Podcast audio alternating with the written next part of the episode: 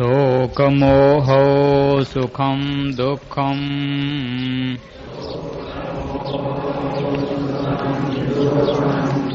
शोकमोहो सुखम दुखम शोकमोहो सुखम दुःखं देहापत्तिश्च मायया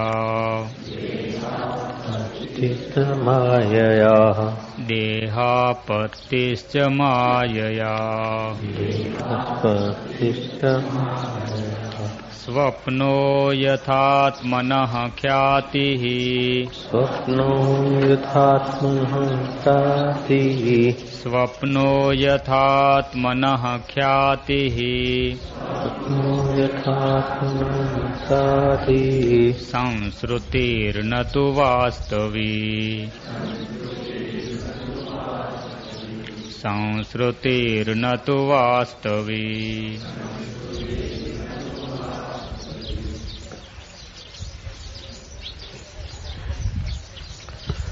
जैसे स्वप्न बुद्धि द्वारा कल्पित होने से वास्तविक नहीं है, मिथ्या है, वैसे ही शोक मोह सुख दुख तथा संसार भी माया से बुद्धि द्वारा कल्पित होने से वास्तविक नहीं है, मिथ्या है। यह श्लोक भगवान श्री कृष्ण उद्धव को बताते हैं।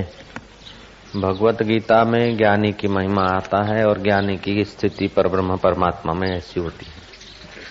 ज्ञानी कैसे बोलता है, कैसे लेता है, देता है, उसका वर्णन आया, लेकिन भागवत में जगत की मिथ्यात्व की बात भी आई। तो 11वें स्कंद में उद्धव को श्री कृष्ण कहते हैं, विषयों में हम लोगों का मन, हम लोगों का चित्त विषयों में जाता है, इसलिए विषय हम पर प्रभाव डालते हैं और हमारे चित्त में गुणों का प्रभाव होता है, इसलिए हमारा चित्त गुणों जिस वक्त जैसे गुण होते हैं उसी प्रकार हमारा चित्त ऐसा हो जाता है। तो विषयों के तरफ आकर्षण जैसे पानी का बहाव नीचे के तरफ है, ऐसे ही इंद्रियों का बहिर्मुख होना स्वाभाविक। तो विषयों में आसक्ति अथवा विषय चिंतन करते करते हमारे चित्त की आदत बन गई है। कई जन्म जन्मांतरों की चित्त की आदत पड़ गई है, इसलिए हमारा चित्त जो है चैतन्य स्वरूप परब्रह्म परमात्मा में स्थिति नहीं पाता। तो विषय हमारे चित्त को आकर्षित करते हैं और चित्त जिस वक्त जैसे गुणों के द्वारा संचालित होता है ऐसा उनको भासता है। तो ये बात सनकादि ऋषियों ने ब्रह्मा जी से भी पूछी कि चैतन्य स्वरूप परमात्मा में विश्रांति कैसे पाई जाए। इंद्रियां, आंखें बाहर को देखने को खींचती है, कान बाहर का सुनने को खींचते हैं, जीभ स्वाद लेने को खींचती है, नाक सूंघने को खींचता है। तो आदमी मुक्त कैसे हो? ये तो विशेष को खींचते रहेंगे, तो उसको मुक्त कैसे, मुक्ति पाना हो तो कैसे, जंजाल से छूटना हो, जन्म मरण से तो कैसे छूटे? तब ब्रह्मा जी ने समाधि लगाकर विचार किया कि इनका प्रश्न का उत्तर ब्रह्मा जी को ठीक से पूरा नहीं, तब भगवान आदि नारायण का आवाहन किया और आदि नारायण भगवान हंसावतार लेकर प्रकट हुए, ऐसी कथा कहती है। ब्रह्मा जी जान गए। अब ब्रह्मा जी ने पुत्रों को संकेत किया कि आप पूछो। तो सनकादि ऋषियों ने पूछा कि हे हंस रूप में विराजमान आप कौन हो? तब हंसावतार भगवान ने कहा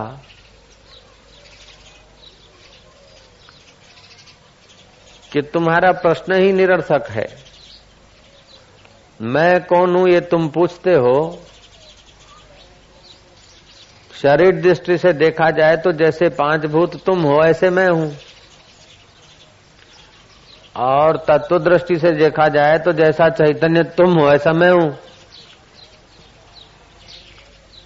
ब्रह्मा जी तुम्हें प्रेरित करते हैं उस प्रश्न पूछने के लिए। चतुर सनकादियों ने ऐसा ही प्रश्न पूछा कि जिससे ब्रह्म विद्या प्राप्त हो।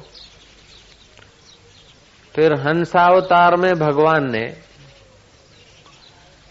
ये जो दृश्यमान जगत है, जो आंखों से दिखता है या इंद्रिय गोचर होता है, वो सब पांच भूतों का विलास मात्र है, ये माया मात्र है, देखने भर को है, बाकी देखा जाए तो स्वप्न में बदलता जा रहा है। इस माया को सत्य नहीं कहा जाता क्योंकि क्षण क्षण में बदलता है, नाश होता है।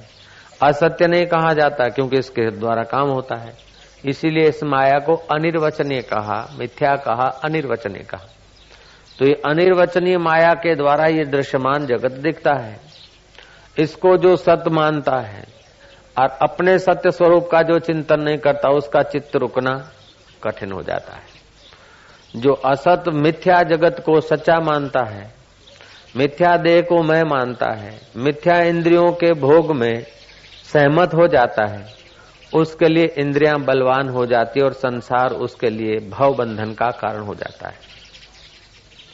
लेकिन जो बार बार संसार के मिथ्यात्व का ख्याल करता है, अपने साक्षी स्वरूप चैतन्य स्वरूप में आराम पाने की कोशिश करता है, संयोगजन्य सुख में जिसकी ममता नहीं है, संयोगजन्य देह में जिसकी अहंता नहीं है, वो परम पद को पाता है। हंसावतार ने तत्व ज्ञान का उपदेश दिया, तत्व ज्ञान के गीत गाए, उस गीतों का नाम हंस गीता नाम पड़ा। 48 गीता है, कृष्ण गीता, राम गीता, शिव गीता, अष्टावक्र गीता, अवधूत गीता, ऐसे हंस गीता। जागृत में हमारी सत्व प्रधान वृत्ति होती है, जो इंद्रियों के द्वारा बाहर के जगत को देखती है। स्वप्ने में रजस प्रधान वृत्ति होती है और तमस में निद्रा में तमस प्रधान होती है। तो जागृत, स्वप्न और सुषुप्ति, अभी हम लोग जो देखे हुए सुनते हैं, एक दूसरे के चेहरे देखते हैं, सुनते हैं, ये जागृत अवस्था है। ये जागृत अवस्था भी वृत्ति से दिखती है। रात्रि को स्वप्न दिखता है, स्वप्न अवस्था भी वृत्ति से दिखती है। और सुषुप्ति हो गई, वृत्ति तमस में लीन हो गई, उसलिए दिखती नहीं जागृत और स्वप्न अवस्था। सुषुप्ति से जब उठते हैं तब लगता है कि सुषुप्ति थी। तो ये वृत्तियां रोज उठती है और इन वृत्तियों के साथ जीव जुड़ जाता है, तब दुख का भागी होता है, संसार का भागी हो जाता है। इन वृत्तियों को, सत्व रज तम प्रधान वृत्तियों को देखने वाला जो है दृष्टा, अथवा जो वृत्तियों का उद्गम स्थान है, उसको अगर मैं मानकर ये जीव विश्रांति ले तो उसका संसार समुद्र सूखा जाता है।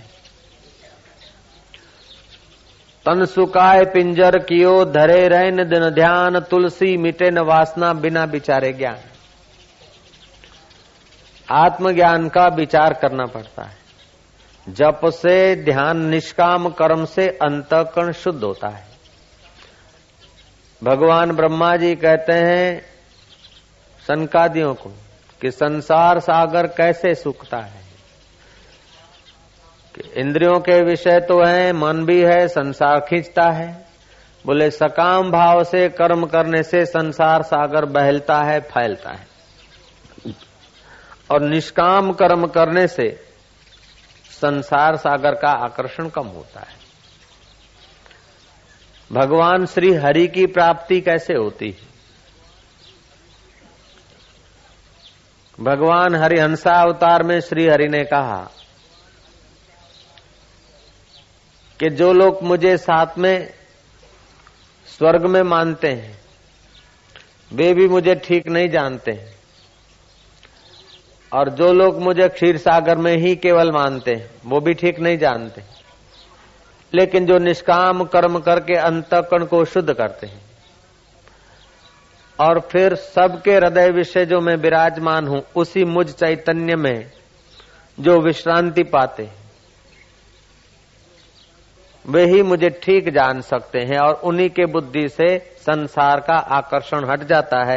और कल्पित बुद्धि में संसार कल्पित है तो तुम्हारा शरीर भी कल्पित है, शरीर कल्पित है तो बुद्धि भी कल्पित है, और बुद्धि कल्पित है तो बुद्धि में आए हुए भाव सुख दुख के वो भी कल्पित है। जैन और बौद्ध धर्म ने आत्मख्याति को स्वीकारा है। आत्मख्याति माना जिस वक्त बुद्धि में जैसा भाव आया उस वक्त जगत वैसा लगता है। जितनी देर बुद्धि में जो भाव आया उस वक्त उस भाव से बुद्धि आक्रांत ऐसा सत्य दिखाती है, लेकिन सत्य बदलने वाला चीज नहीं है। बुद्धि जैसा दिखाती है वो सत्य नहीं होता है। आत्मख्याति जैन धर्म और बौद्ध धर्म मानते हैं, तो वेदांत ने भी इस आत्मख्याति को अपनी दृष्टि से पहले ही खोज रखा है कि दृष्टि सृष्टिवाद, जैसी दृष्टि वैसी सृष्टि, जितनी दृष्टि उतनी सृष्टि, और जब दृष्टि तब सृष्टि। जिस वक्त जैसा बुद्धि की वृत्ति में आता है उस वक्त जगत ऐसा लगता है। महाशूरवीर, त्रिलोकी के रहस्य को जानने वाले ऐसे कोई आत्मरामी पुरुष हो, लेकिन जो मूर्ख आदमी है वो उनको कायर मान ले तो उसको कायर दिखेगा, भक्त को भगवान दिखेगा, मूर्ख को तो रण छोड़ के भागने वाले कृष्ण रण छोड़ दिखेंगे, लेकिन गोपियों को तो हुलामणी अटखेलियां करती हुई नटवर की लीला दिखेगी। तो जिस वक्त बुद्धि में जैसा भाव आता है उस वक्त जगत का बाह्य व्यवहार जो है उस दर्शक को वैसा दिखता है। भागवत में एक प्रसंग आता है कि कंस को जब श्री कृष्ण ने स्वधाम भेज दिया, चाणूक और मुष्टिक को और मल्लों को ठीक कर दिया।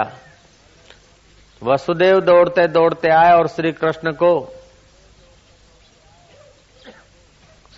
का माथा सूंघा, गले लगाया, खूब प्यार किया। बेटा तू नन्हा मुन्ना था और इन पापी कंस के और मल्लों के चक्कर में तुझे लाया गया, मैं बड़ा भयभीत हुआ था और मैंने हनुमान जी की बाधा की थी कि हे हनुमान जी, अगर मेरे बेटे की आप सुरक्षा करेंगे, मेरे बेटे को कुशल क्षेम इस षड्यंत्र से वापस आ जाएगा तो मैं 1.25 मन बूंदी के लड्डू बांटूंगा।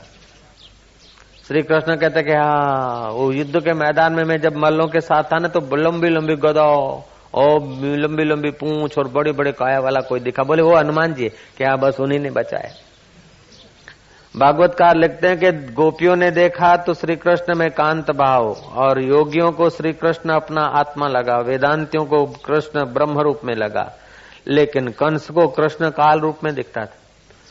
चाणूक और मुष्टिक आदि को पहलवानों को श्री कृष्ण मल्ल के रूप में दिखते थे, और अक्रूर को श्री कृष्ण अपने इष्ट के रूप में दिखते थे।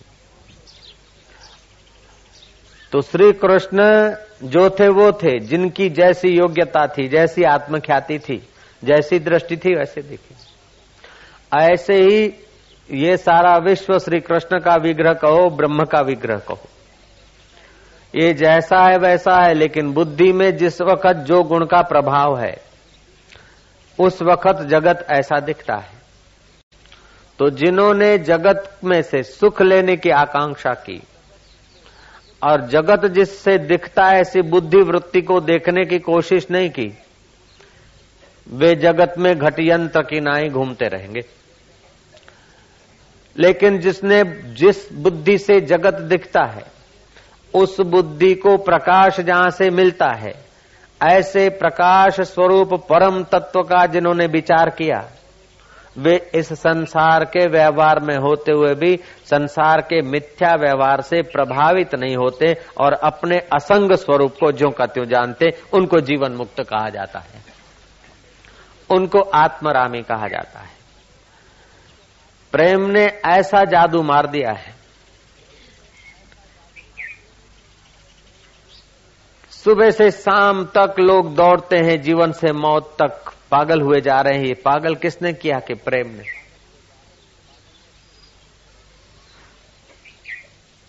वो प्रेम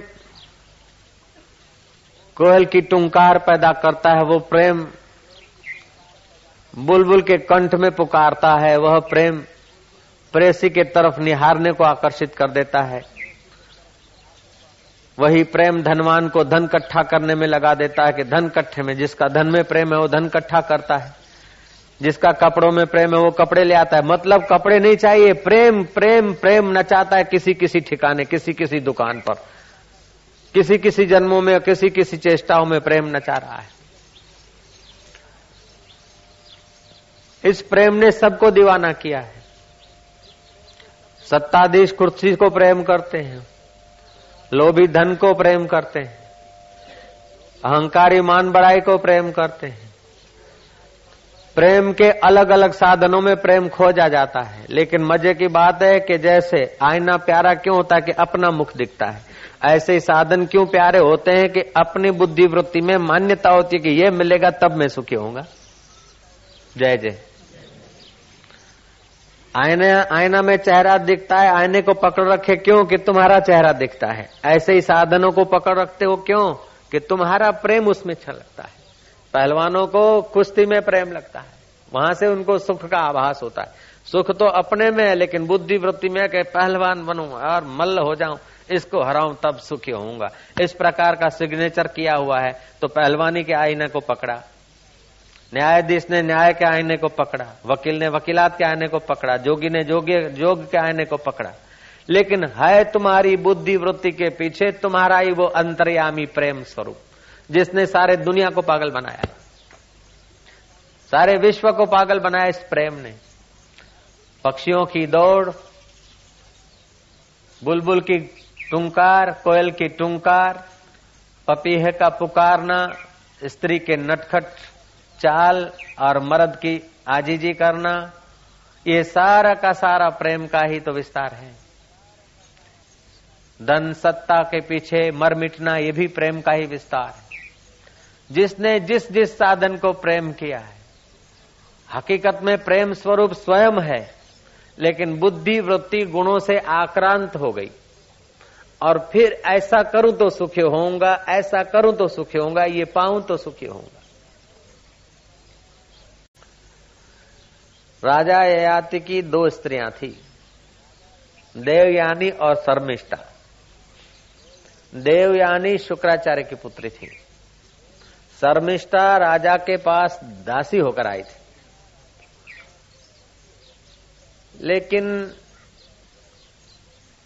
कुछ समय के बाद शर्मिष्ठा के साथ राजा ने पत्नी उचित व्यवहार किया और उससे पुत्र प्राप्त किया। ये देवयानी को ईर्ष्या हुई, स्त्रियों को तो ईर्ष्या होती है। तो ईर्ष्यालु देवयानी ने अपने पिता शुक्राचार्य को जाके कहा कि मेरे पति ने दासी के साथ व्यवहार करके पुत्र प्राप्त किया। शुक्राचार्य आत्मज्ञानी नहीं थे और सामर्थ्य था, श्राप दे दिया कि तुम वृद्ध हो जाओगे, यौवन अवस्था में ही तुम बुढ़े हो जाओ। बुढ़े हो गए, प्रायश्चित किया थोड़ा तो आखिर जमाई के ऊपर ससुरा खुश हो जाता है। आजी निजारे की ययाति ने बोले ये वृद्धावस्था तो तुमको आ जाएगी लेकिन तुम जिनको देना चाहोगे उसको दे सकोगे।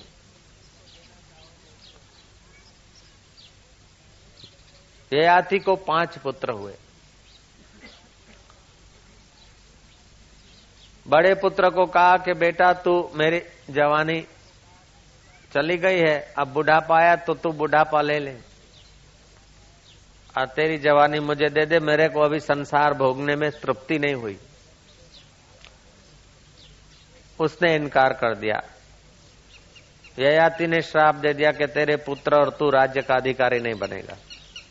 दूसरे पुत्र को कहा, दूसरे ने इनकार कर दिया, उनको भी श्राप दे दिया। ऐसे चारों के 4 पुत्रों को श्राप दिया। 5वां जो पुत्र छोटा था शर्मिष्ठा का, उसको कहा कि मैं चाहता हूं कि अभी संसार का भोग भोगूं और अकारण श्राप के कारण मैं वृद्धत्व को प्राप्त हो गया हूं, तो मेरा वृद्धत्व तू ले ले और तेरी जवानी मुझे दे दे, मैं संसार का सुख भोगूं।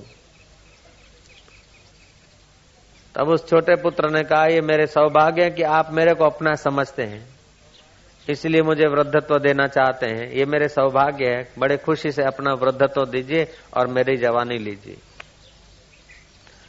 कथा कहती है कि 1000 वर्ष तक का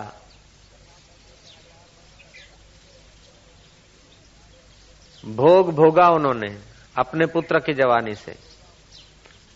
लेकिन जैसे अग्नि में आहुति दी जाती, भोग की वासना बढ़ती रहती है, ऐसे ही इधर के तो भोग भोगे। राज का भार वहन करता था यह आती, प्रजा का पालन करता था, शास्त्र अनुकूल भोग भोगता था। लेकिन उसे फिर अप्सरा भोग भोगने की इच्छा हुई और वो उसके लिए बेचैन रहने लगा। ऐसा कोई भोग नहीं है कि भोक्ता को शांति दे सके, जय जय। ऐसा कोई बाहर का सुख नहीं है जो सुख लेने वाले को परेशानी न दे। ये बात बुद्धि में जब तक समझ में नहीं आती, तब तक सुख स्वरूप आत्मा में आदमी अंतर्मुख नहीं होता है। ऐसा कोई बाहर का सुख नहीं है जो दुख से मिश्रित न हो। तो संसार का सुख कहने भर को सुख है, वास्तविक में दुख है। तो संसार दुखालय ऐसा समझते ही आदमी अंतर्मुख होता है, तो दुख हारी श्री हरि उसका दुख दूर कर लेते हैं। जो संसार से दुख मिटाना चाहता है अथवा संसार से सुख लेना चाहता है, समझो उसको ठोकरें खाना बाकी है। जो संसार से सब दुख मिटाना चाहता है अथवा संसार में से पूरा सुख लेना चाहता है, समझ लो कि उसके भाग्य में ठोकर खाना बाकी है। संसार पूर्ण सुख देने में समर्थ नहीं है। पूरी पृथ्वी की सुंदर चीजें एक आदमी को दे दो, पूरी पृथ्वी की सत्ता एक आदमी को दे दो, पूरी पृथ्वी के माल मेवा मिठाइयां एक आदमी के दे दो, पूरी पृथ्वी के हवाई जहाज एक आदमी के अधीन कर दो, पूरी पृथ्वी का जो अच्छे में अच्छा बाह्य भोग है वो एक आदमी के दे दो, फिर भी वो पूर्ण संतुष्ट नहीं होगा और ज्यादा परेशान होगा। भोगा न भुक्तम वयमेव भुक्ता, कालो न याति वयमेव याता, तृष्णा न जीर्णा वयमेव जीर्णा, तपो न तप्तम वयमेव तपता। ये भरतरी ने कहा, भोग भोगता, भोग को क्या भोगता है, भोग ही भोगता को भोग लेता है। समय तो क्या बीतता है, समय की धारा में भोगने वाला ही आदमी ही मर जाता है। समय तो वही सुबह शाम दिन रात परंपरा से चल रहा है, गर्मी सर्दी और बारिश, ये तो ऋतु बदलती रहती है। दुनिया के जो मजे हैं हरगिज कम न होंगे, चर्चे यही रहेंगे, अफसोस हम न होंगे। दुनिया के जो मजे हैं, दुनिया की जो परिस्थितियां हैं, वो तो एक गई दूसरी आएगी, दूसरी गई तीसरी आएगी, वो तो कम नहीं होगा। लेकिन एक दिन ऐसा होगा कि जो परिस्थितियां जिस पर से गुजरी वो एक दिन नहीं होगा। तो आज से 100 साल पहले अभी के जो दिखते हैं पृथ्वी पर, उसमें का एक भी नहीं था, और 100 साल के बाद एक भी नहीं रहेगा। तो अभी जो दिख रहे हैं वो भी तो नहीं के तरफ जा रहे हैं। अभी जो दिख रहे हैं, सत्ताधीश दिख रहे हैं, धनवान दिख रहे हैं, मठाधीश दिख रहे हैं, वो भी नहीं के तरफ जा रहे हैं। श्रीमद् भागवत के 8वें स्कंद के 8वें श्लोक में, 8वें स्कंद के 8वें अध्याय में श्री कृष्ण ने कहा उद्धव को, यदिदं मनसा वाचा चक्षुभ्याम श्रवण आदि भी नश्वरम गृह्यमाणं च विद्धि माया मनोमयम। जो आंखों से कानों से देखा जाता सुनाई पड़ता है, जीभ से बोला जाता है, नाक से सूंघा जाता है, मन से सोचा जाता है या बुद्धि से निर्णय किया जाता है, वो सब माया मात्र है, मिथ्या है। इस मिथ्या जगत को सत्य मानने वाला व्यक्ति चाहे कितनी भी ऊंची पदवियों पर पहुंच जाए, फिर भी अंदर से परम शांति नहीं पा सकता है। और जब तक परम शांति नहीं पाई, तब तक ये जीव बेचारा अभागा रह जाता है। मैंने कल परसों ये बात दोहराई थी, शिविर में दोहराई थी बात, कि भाई होकर भाई के साथ कर्तव्य निभाया, पिता होकर पुत्र के साथ कर्तव्य निभाया, बेटा होकर बाप के साथ कर्तव्य निभाया, वकील होकर असील के साथ कर्तव्य निभाया और न्यायाधीश होकर वकीलों के साथ और कोर्ट के साथ कर्तव्य निभाया, मठाधीश होकर मठ के साथ कर्तव्य निभाया, महाराज साहब होकर ऑफिस के साथ कर्तव्य निभाया, सेठ होकर दुकान के साथ नौकरों के साथ कर्तव्य निभाया। लेकिन समय की धारा में कर्तव्य निभाना और कर्तव्य का परिणाम ये समय की विशाल समय की धारा में सब छू होता जाएगा। कर्ता की जब मृत्यु होती है तो कर्ता ने कईयों से कर्तव्य निभाए, लेकिन कर्तव्य निभाने का सुख दुख, हर्ष शोक और प्राप्ति अप्राप्ति अंत में कर्ता के हाथ में कुछ रहता नहीं। मृत्यु के समय कर्ता अभागा रह जाता है, अनाथ रह जाता है। कर्ता ने भाई के साथ कर्तव्य निभाया, पत्नी के साथ कर्तव्य निभाया, पुत्र के साथ कर्तव्य निभाया, जमाई के साथ कर्तव्य निभाया, वेवाई के साथ कर्तव्य निभाया। अरे कर्ता ने जीव होकर ईश्वर के साथ कर्तव्य निभाया, लेकिन कर्ता ने अपने मूल स्वरूप को नहीं खोजा तो कर्ता बेचारा अनाथ रह जाता है। तो ये थोपे हुए कर्तव्य कर्ता ने, जिस वक्त कर्ता अपने को जैसा मानता है ऐसा उसके ऊपर कर्तव्य आ जाता है। अपने को पिता मानता है तो पुत्र पालन का कर्तव्य आ गया, अपने को जमाई मानता है तो सासू ससुरा के आगे नाक रगड़ना कर्तव्य आ गया, और महाराज अपने को कुटुंब का बड़ा मानता है तो पालन पोषण और कुटुंबियों के मन को खुश रखना है कर्तव्य आ गया।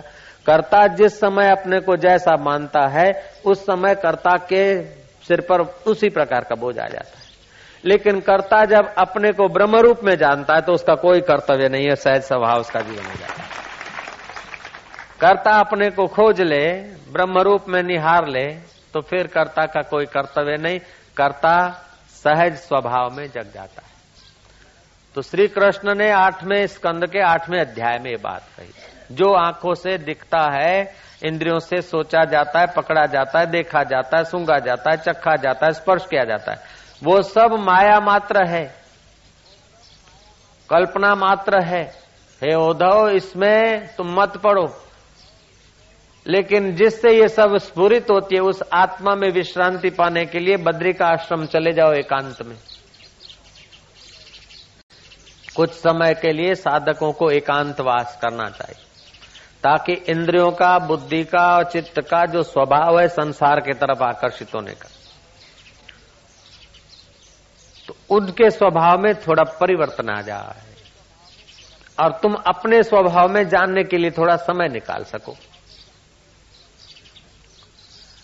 दुनिया की सब चीजें किसी आदमी को दे दो, लेकिन इसको एकांतवास नहीं और आत्मविचार नहीं तो समझो कर्ता अनाथ हो जाएगा। और जिसके पास आत्मविचार और एकांत है, दुनिया की हर चीज उससे छीन ली जाए फिर भी महाराज जिसके पास आत्मविचार और एकांत है वो परम सौभाग्य को पा लेता है। क्यों कि परमात्मा को तो कोई छीन नहीं सकता, अपने आत्मा को तो कोई छीन नहीं सकता, और संसार की वस्तु को आज तक कोई रख नहीं सका है। तो जो नहीं रख सकते उस चीजों को किसी ने छीन लिया तो क्या बड़ी बात। लेकिन जो सदा साथ में, उसको जानने के लिए अगर समय मिल गया, बेड़ा पार हो गया। यही बात रामायण में कही, गो गोचर जहां लगी मन जाई, सो सब माया जानहु भाई। गो माना इंद्रियां, इंद्रियों के द्वारा जो विचरण करने वाली वृत्ति, बुद्धि वृत्ति, आत्मख्याति, जहां भी जाती सब माया जानो। ये सब माया मात्र है, स्वप्न मात्र है। बिना ख्याल के तुम जगत दिखा नहीं सकते, बिना ख्याल के तुम सुख दुख दिखा नहीं सकते, बिना ख्याल के तुम शत्रु मित्र दिखा नहीं सकते, बिना ख्याल के पटेल और चौधरी और लेवा और देवा तुम बना नहीं सकते। ये सारा ख्यालों का ही तो खेल है। अज्ञानी जीव जी हालत, सिंध के प्रसिद्ध अच्छे आत्मरामी संत बोधराज हो गए।